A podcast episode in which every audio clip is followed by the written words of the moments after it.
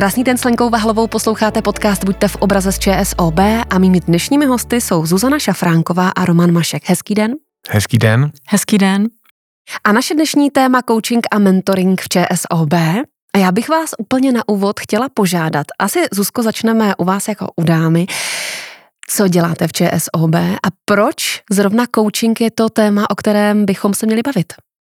Tak já mám na starosti veden, vedení Centrum pro coaching, mentoring a mediaci v bance. Věnuju se už přes 20 let eh, rozvoji lidí, rozvoji dospělých a uh, Moje role je specialista vzdělávání, to znamená, že pomáhám manažerům i jednotlivcům v jejich rozvoji. Uh, hodně mě to baví, dělám to už dlouho a sama jsem coach, uh, v některých rolích jsem i sama mentor a dává mi to velký smysl. Tak proto a jsem moc ráda, že uh, stojím v čele celého toho týmu coachů i mentorů, protože do toho rozvojového, do té rozvojové oblasti mi to dává prostě velký smysl.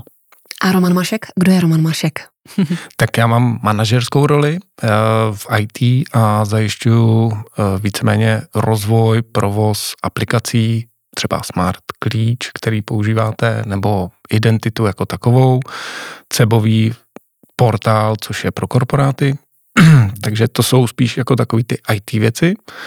A k, ke coachingu a mentoringu, ke coachingu jsem se dostal dvěma směry. Jeden je, že vlastně mě to začalo zajímat z pohledu sportovního, že jsem chtěl trénovat malé kluky. A už v rámci ČSOB, anebo ne, ještě ne, předtím? Ještě, ještě předtím původní práci a tam se také rozjížděl i coaching jako takový.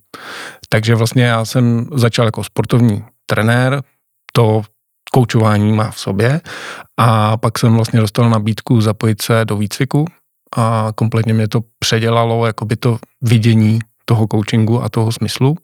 A mentoring pak přišel najednou, že se lidi začali ptát, hele, mně se líbí, jak jsi to vyřešil, mm-hmm. co zatím bylo. A to je vlastně o tom ten mentoring. Mě příjemně překvapilo, že ČSOB má Centrum pro coaching, mentoring a mediaci. Jak to vzniklo, tohle centrum? A, tak původní, e, nebo jak když jsem přišla do ČSOB, tak tady už vlastně to koučovací podhoubí, jak si bylo, v, e, vzešlo od tehdejšího managementu a byla tady velká podpora tohohle směru a vlastně protože ke koučování mám blízko i ten mentoring, je to víc takové jakoby do odborna, tak přirozenou cestou se to k tomu přidalo a potom i ta mediace, protože zase mediátoři využívají hodně um, ty koučovací dovednosti, takže vlastně všechny tady ty tři elementy myslím, že velmi jako dobře pasují do sebe. A my bychom měli zdůraznit, že všechno se řeší interně. Tak jaké jsou třeba výhody a nevýhody toho interního koučování a mentoringu? Tak výhoda určitě je ta, že e, pokud se díváme na finanční náročnost, tak ta externí je vysoká. E, zároveň si myslím, že to má velký dopad do kultury firmy a do toho, jak se vlastně tady k sobě lidé chovají a jak řeší třeba různé situace. Eh, takže vlastně ti interní mentoři nebo vůbec interní mentoring a coaching eh, tady prostě eh, přispívá k tomu, k prostě ke kultuře té firmy. Ano, já bych ještě k tomu doplnil vlastně v okamžiku, kdy člověk je coach, tak pokud nekoučuje, tak není coach. A když přijde do firmy, tak vlastně buď může koučovat, protože ho to baví, ale je to nesystémový, nebo prostě dělá to, jak umí, ale když existuje jakoby podpora v rámci té firmy a združení těch koučů, tak samozřejmě má větší prostor pro realizaci a má se možnost zapojit. Určitě. A ještě doplním eh, drobnost. Eh, my interní kouče využíváme velmi jako prakticky, nejenom pro samotné koučování, ale napojujeme je na různé aktivity rozvojové, které máme v bance, jako třeba rozvojové programy, diagnostické, jako předávky diagnostik, eh, různé jako workshopy, aktivity, které se týkají vlastně toho světa. Takže i jinak využijeme tady tu komunitu. Se mnou ve studiu je stále Zuzana Šafránková a Roman Mašek, téma coaching a mentoring. A já vím, že spousta posluchačů určitě bude vědět, co to je a co tím můžeme získat, když se necháme nakoučovat nebo když zapojíme do pracovních procesů mentoring. Ale prosím, pojďme teď do té obecnější roviny a pojďme vysvětlit, co to přesně znamená coaching a mentoring. A klidně doplňte i tu mediaci. Mm-hmm. tak já začnu mentoringem, protože ten je takový přirozený. Eh, mentoring je vlastně sdílení zkušeností. Potřebuji něco vyřešit, nějak řeším a chci se někoho zeptat, co si o tom myslí, co chci říct, co chci udělat a případně, co mi může poradit. Takže je to vlastně takový jako rada. A to je vlastně mentoring. A ten coaching, ten se odlišuje od toho tak, že vlastně já se snažím přijít si vlastními silami na to řešení. Pracuji. A coach se jenom ptá. A coach vlastně je průvodce. On by do toho procesu rozhodování mého neměl zasahovat ani hodnocením, ani radou. On mě jenom provádí. A v tom je ten rozdíl. A mediace? A mediaci doplním já. Mediace je vlastně uh, řešení nějaké konfliktní situace nebo něče, nějakého sporu mezi dvěma nebo i více stranami a mediátor vlastně je tam jako v nestrané pozici, kdy snaží se vyslechnout jednu i tu druhou stranu a pak společnými silami dojít k nějakému řešení, které bude um, akceptovatelné pro obě dvě ty strany, které v tom sporu jsou. A musí dojít jsou. ke kompromisu? Uh, myslím si, že kompromisní řešení je uh, jako horší varianta. Mm-hmm. Lepší varianta je uh, konsenzus. To znamená, že obě dvě strany budou spokojené. U kompromisu obě dvě strany musí jako trošičku uhnout mm-hmm. a nějak se jako přizpůsobit, když to ten konsenzus je, že obě budou vlastně ve finále spokojené. Když se vrátíme k tomu mentoringu, tak má mentor na všechno odpověď? Nemá. Nemá a je to vlastně pro toho mentora, já to řeknu ze svého pohledu, mentor vlastně to je odměna, že se mě někdo přišel zeptat. To znamená, že někdo uznává, že něco dělám dobře nebo něco vnímá, že bych mu mohl pomoct. To znamená, on si říká o tu pomoc a já vlastně jsem strašně rád, že můžu odpovědět. A jedna z věcí, která stoprocentně pomáhá obou, je říct, hele, tohle jsem ještě nikdy neřešil.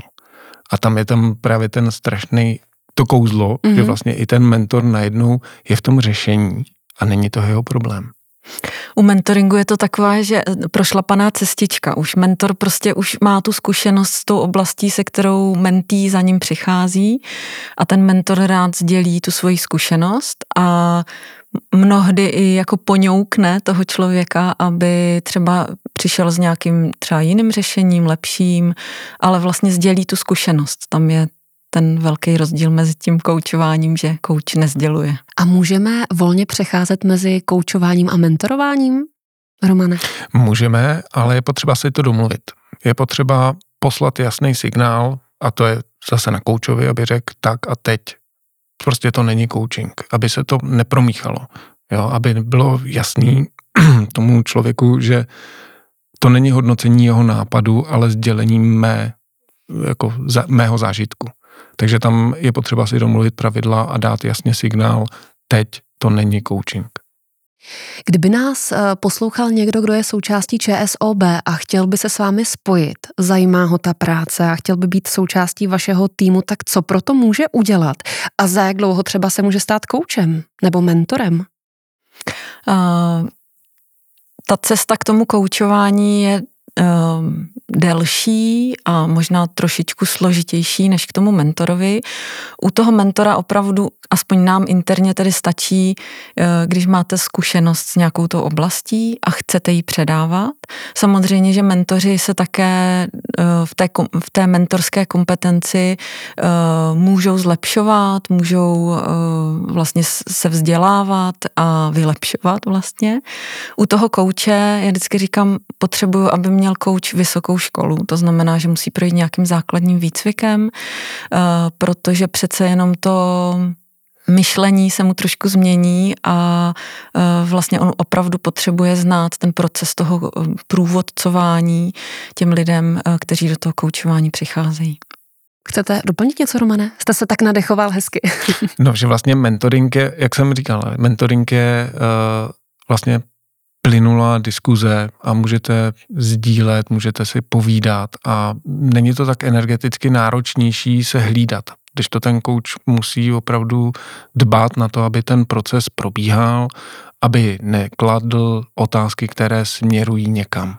Jo, a to je strašně těžký potlačit ty vlastní myšlenky, tohle už jsem řešil, tak, tak, tak, tak se zeptám a ono to jako pak směřujete ten. Já ještě dodám to časové hledisko. Eh, na mentora můžete do té role vstoupit rovnou, prostě když něco umíte je to odborně jako mm, na výši, můžete to sdílet. U toho koučování to trvá až rok, než se vlastně, než vystudujete tu vysokou školu, jak jsem říkala. A ten výcvik nebo vzdělávání v rámci toho coachingu si můžu udělat interně v rámci ČSOB, anebo si to musím udělat někde externě a pak jenom se zařadit do vašeho týmu? Uh, už interně teď výcviky koučovací neděláme. Dříve ano, protože jsme neměli dostatek koučů. Teďka máme dostatek koučů, ale samozřejmě přijímáme další. Uh, většinou jsou to lidé, kteří si ten výcvik udělají z nějakého svého vlastního osobního mm. popudu a přijdou se k nám připojit. Uh, u toho mentoringu tam to není teda třeba. Jak se pozná dobrý kouč? Dá se to poznat? Že má spokojené zákazníky? Nebo vůbec, jaké musí mít vlastnosti, dovednosti, charakter, co jsou takové základní předpoklady pro to, abych tu práci dělala dobře? Tak já si myslím, že první, první je určitě naslouchání. Kouč poslouchá.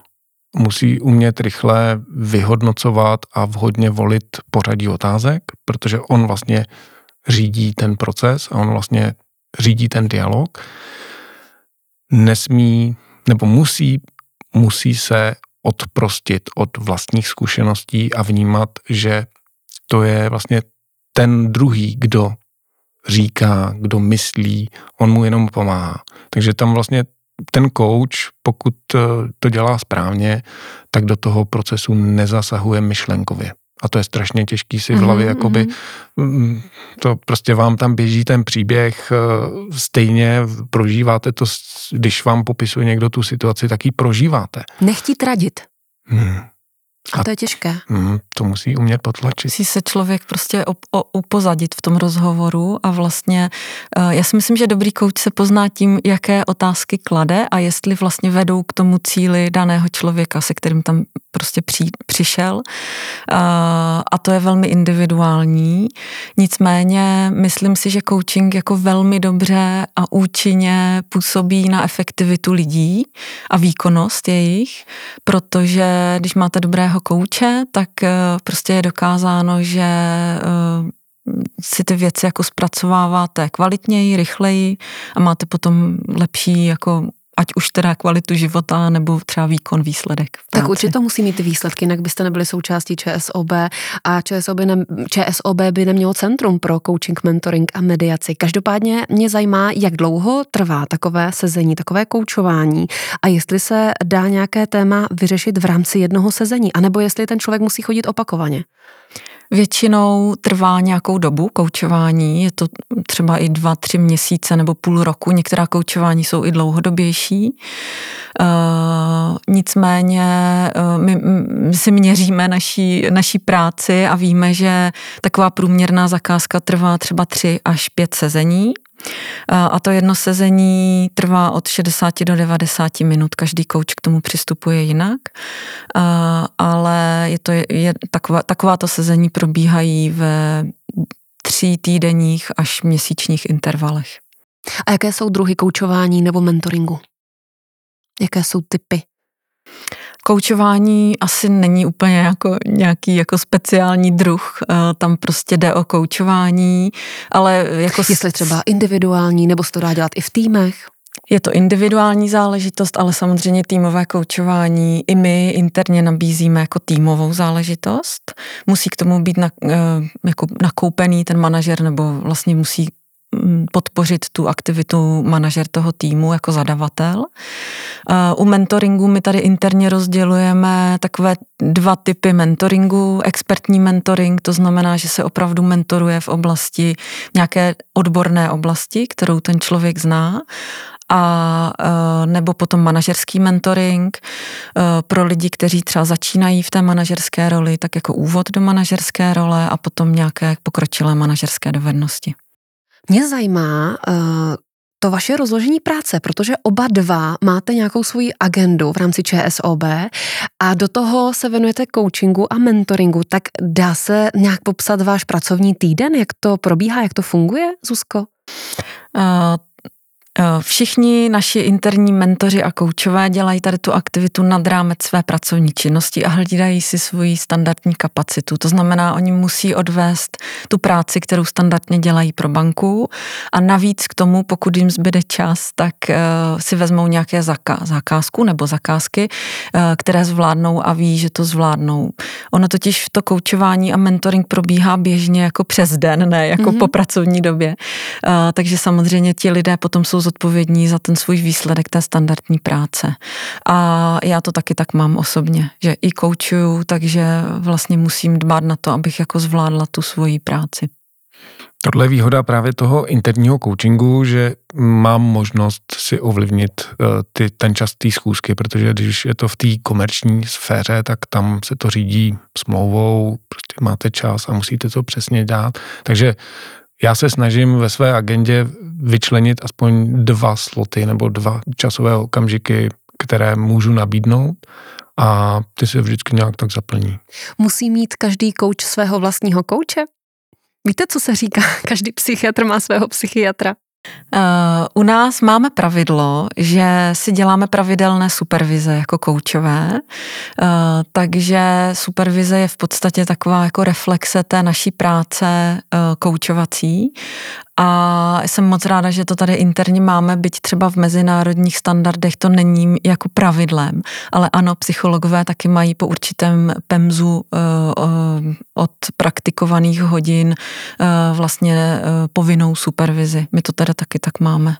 Tohle je právě neuvěřitelný, za co vdivu Zuzku, protože má tu chuť a furt nás volává a, a vlastně nás jako vytrhne právě z toho biznisu, toho, co děláme normálně a věnujeme ten čas povídání si o tom.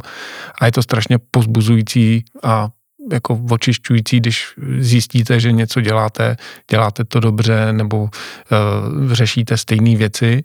A samozřejmě každý coach, nebo minimálně budu mluvit za sebe, uh, má auto-coaching, takže on se sám sebe ptá, děláš to dobře, proč to děláš? Co si doma neodpovíte? No, někdy je to drsný si odpovědět jako, tak tohle se mi nepovedlo. Tak prostě se pak zeptám, a co si mohlo udělat? Prostě použiju koučovací otázky, které dávám ostatním na sebe. No a musíte si opravdu jako upřímně odpovědět a pak vás to posune. Takže v tom coachingu je velmi důležitá upřímnost. Už se vám někdy stalo, že jste vycítili, že ten koučovaný si takzvaně lže do kapsy? Já tomu říkám účastník zájezdů. Hmm. Když přijde a začnete tu schůzku, tak eh, většinou po první schůzce poznáte, jestli je to účastník zájezdu, který si přišel udělat čárku, že s váma mluvil, anebo jestli je to někdo, kdo chce se posunout a řeší něco. Děje se to, děje se to ale málo. A uh, v coachingu je krásné to, že ale i v mentoringu, že vlastně coach a mentor, ti jsou zodpovědní za ten proces toho mentoringu, aby, nebo koučování, aby to jako probíhalo, ale za ten obsah a za ten výsledek je zodpovědný ten koučovaný. A tohle to mi všechno vlastně tomu koučovanému, byť to třeba není na začátku úplně představitelné, eh, sdělujeme na takzvaném nultém setkání, které my tady děláme, aby si vlastně lidé toho kouče nebo mentora vybrali dobře, aby mu seděl, aby si s ním rozuměl. Eh, my máme výhodu toho, že prostě těch koučů a mentorů je tady hodně a lidé si mohou vybírat. A e, vlastně na tom nultém setkání o tom procesu a o tom efektu mluvíme s tím koučovaným, takže i o té zodpovědnosti toho výsledku. A ještě se tam dá doplnit to, že vlastně e, jednak je to o upřímnosti a o důvěře. Takže pokud je nastavená důvěra, tak e, tam zaznívají věci, kteří, které zaznívají v tom, a to je součást i kodexu kouče, něco jako lékařské tajemství, tak jak koučovací tajemství. U vás se ty informace prostě zastaví. Ano. A zároveň já třeba preferuju i to, že řeknu, upřímně si odpověz, ale neříkej to nahlas. Jenom mi kejvni, hmm. že jsi si odpověděl. Protože jsou věci, které si člověk ani nechce vyslovit, ale myslí si je. A když ten člověk to zvládne, tak já to nepotřebuji vědět. Ano, některé ty věci, nebo většina možná těch věcí dobíhá mezi těmi setkáními člověku v mysli a tak, jak jako o tom si povídají. Tak vlastně právě, jak jste se ptala na to, jak poznáme dobrého kouče, dobrého kouče taky poznáme mimo jiné tím, že vlastně nám zasadí nějaké otázky, nad kterými potom přemýšlíme, když vlastně už z toho setkání odejdeme. Můžeme se dostat trošku pod pokličku. Zajímá mě, s jakými tématy, a jestli se to dá zobecnit, ale s jakými tématy za vámi nejčastěji chodí a jestli se to dostává i do osobní roviny. Zuzko. Pokud je kouč dobrý, vždycky se to dostane do osobní roviny, až úplně prostě nějak na dno a mm, ten kouč kutá prostě hodně často je to spojený s emocemi, takže uh, tam se to určitě dostává. A ta témata, uh, já bych řekla, že hodně je to o emocích, teďka i v poslední době a covidová doba to přinesla, uh, že prostě chceme zpracovávat ty emoce, doba je rychlá, takže ty emoce taky potřebujeme rychle nějak jako zpracovat pracovat a posunout se. A pokud je tam ta vůle, tak to samozřejmě jde. Ale jsou tam i taková témata jako třeba time management, který nikdy není time management, ale vždycky je to někde jako pod povrchem a je to v osobnosti toho člověka a o naší vůli.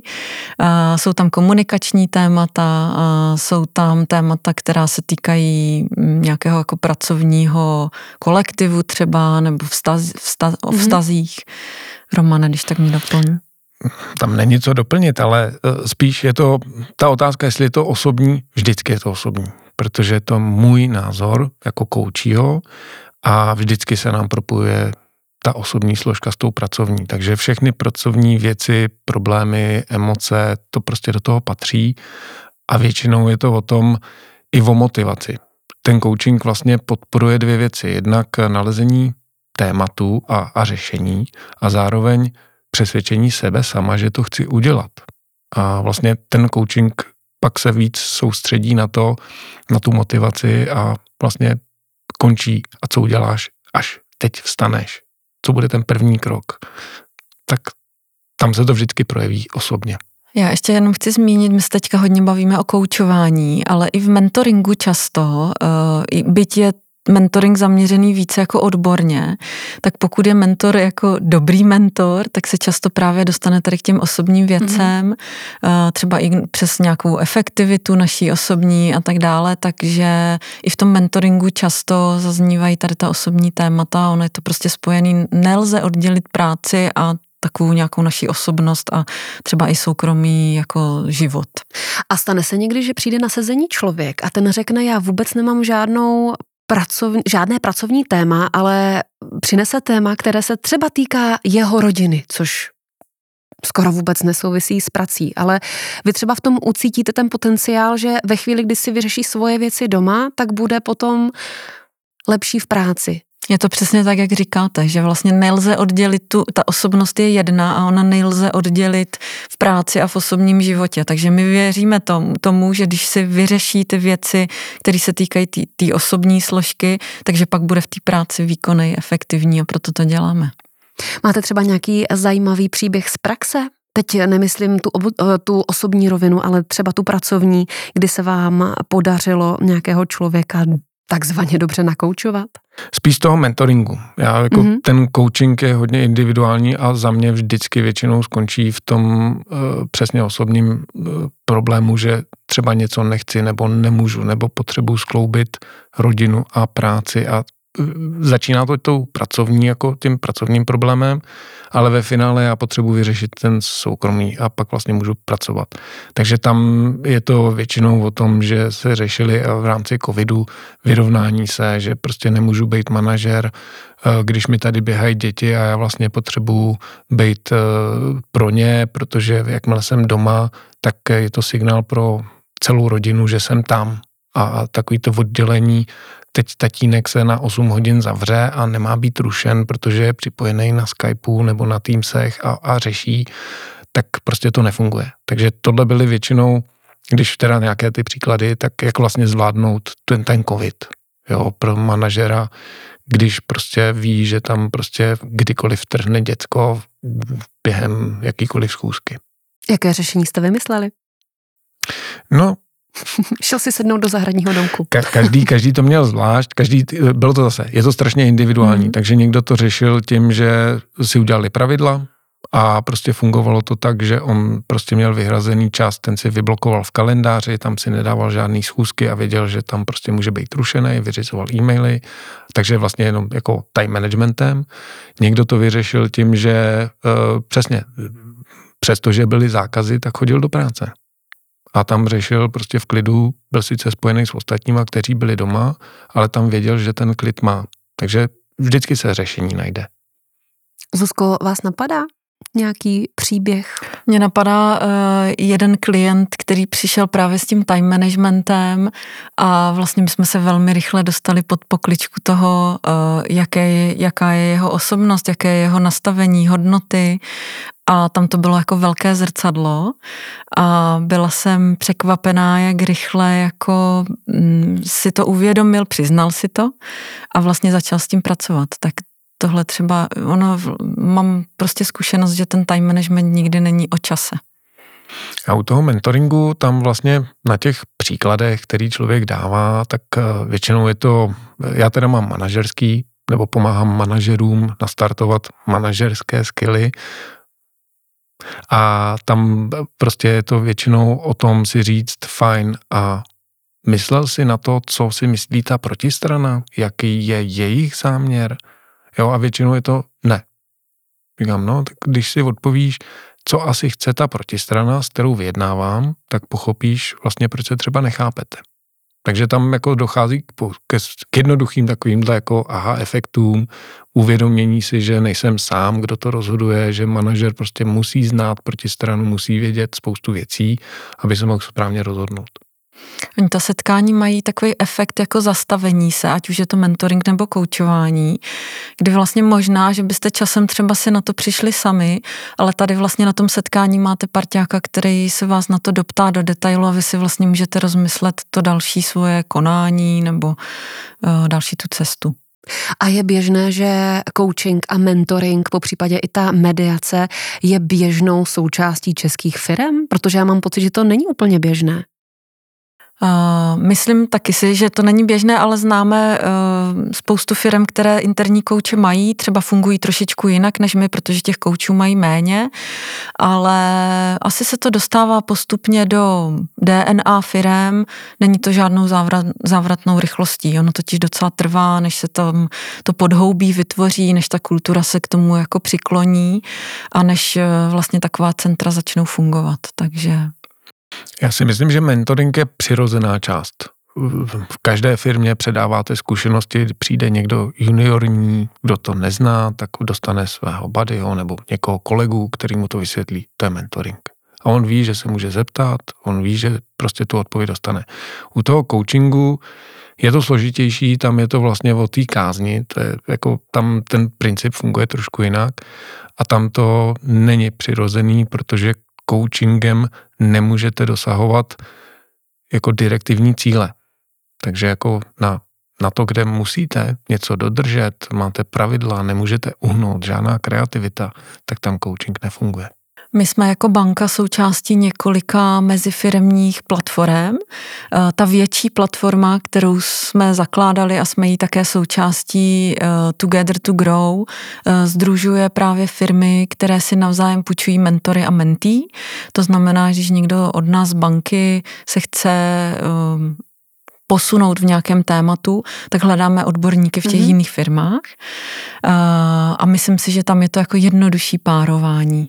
U, těch, u té komunity koučovací tam je třeba jenom 12 těch firm a zatím ještě nejsme v té fázi, kdybychom si eh, půjčovali ty kouče eh, navzájem, ale já věřím, že to jednou přijde, jsem takový optimista v tomhle směru. No a na závěr, když se zamyslíte nad tím, jaká je současná situace v tom vašem centru, tak kam byste ji třeba chtěli posunout? Máte nějaké vize? Tak eh, profesně asi myslím si, že se vzájemně podporujeme a že to děláme dobře. To jako to jsem přesvědčen, že ten, ty ohlasy máme. Eh, co se týká toho rozšíření, samozřejmě já mám strašnou radost, že máme možnost se zapojit i do charitativních eh, jako organizací nebo pomoct charitativním organizacím, protože to neuvěřitelně obohacuje mě samotného, když kouču úplně jako zadarmo firmy, který, který prostě tu pomoc vlastně chtějí a pomáhá jim to. Jo, takže vlastně člověk eh, cítí, že dělá dobro a vlastně pomáhá, aby to bylo lepší. Takže to je věc, která kam si myslím, že by se to mohlo a mělo posunovat. Susko? Jako klidně můžete říct, já jsem spokojená, jak je to teď. No, já jsem jenom chtěla říct, že vlastně nepotřebujeme jako extrémně jako rozšiřovat ty služby. Uh, myslím si, že koučů pro individuální i týmové zakázky máme dost, ale nebráníme se tomu. Nicméně uh, já pořád vlastně mm, řeším uh, kvalitu těch koučů, to znamená starám se o to, aby opravdu šlo o koučování, aby šlo o mentoring a aby se vlastně mm, kolegové, koučové a mentoři i mediátoři eh, vlastně upevňovali a zlepšovali v těch kompetencích, eh, kterých, kterých se to týká. Se mnou byla Zuzana Šafránková, Roman Mašek, povídali jsme si o coachingu a mentoringu v rámci ČSOB. Já vám moc děkuji, mějte se hezky a naslyšenou. Děkujeme. Děkujeme.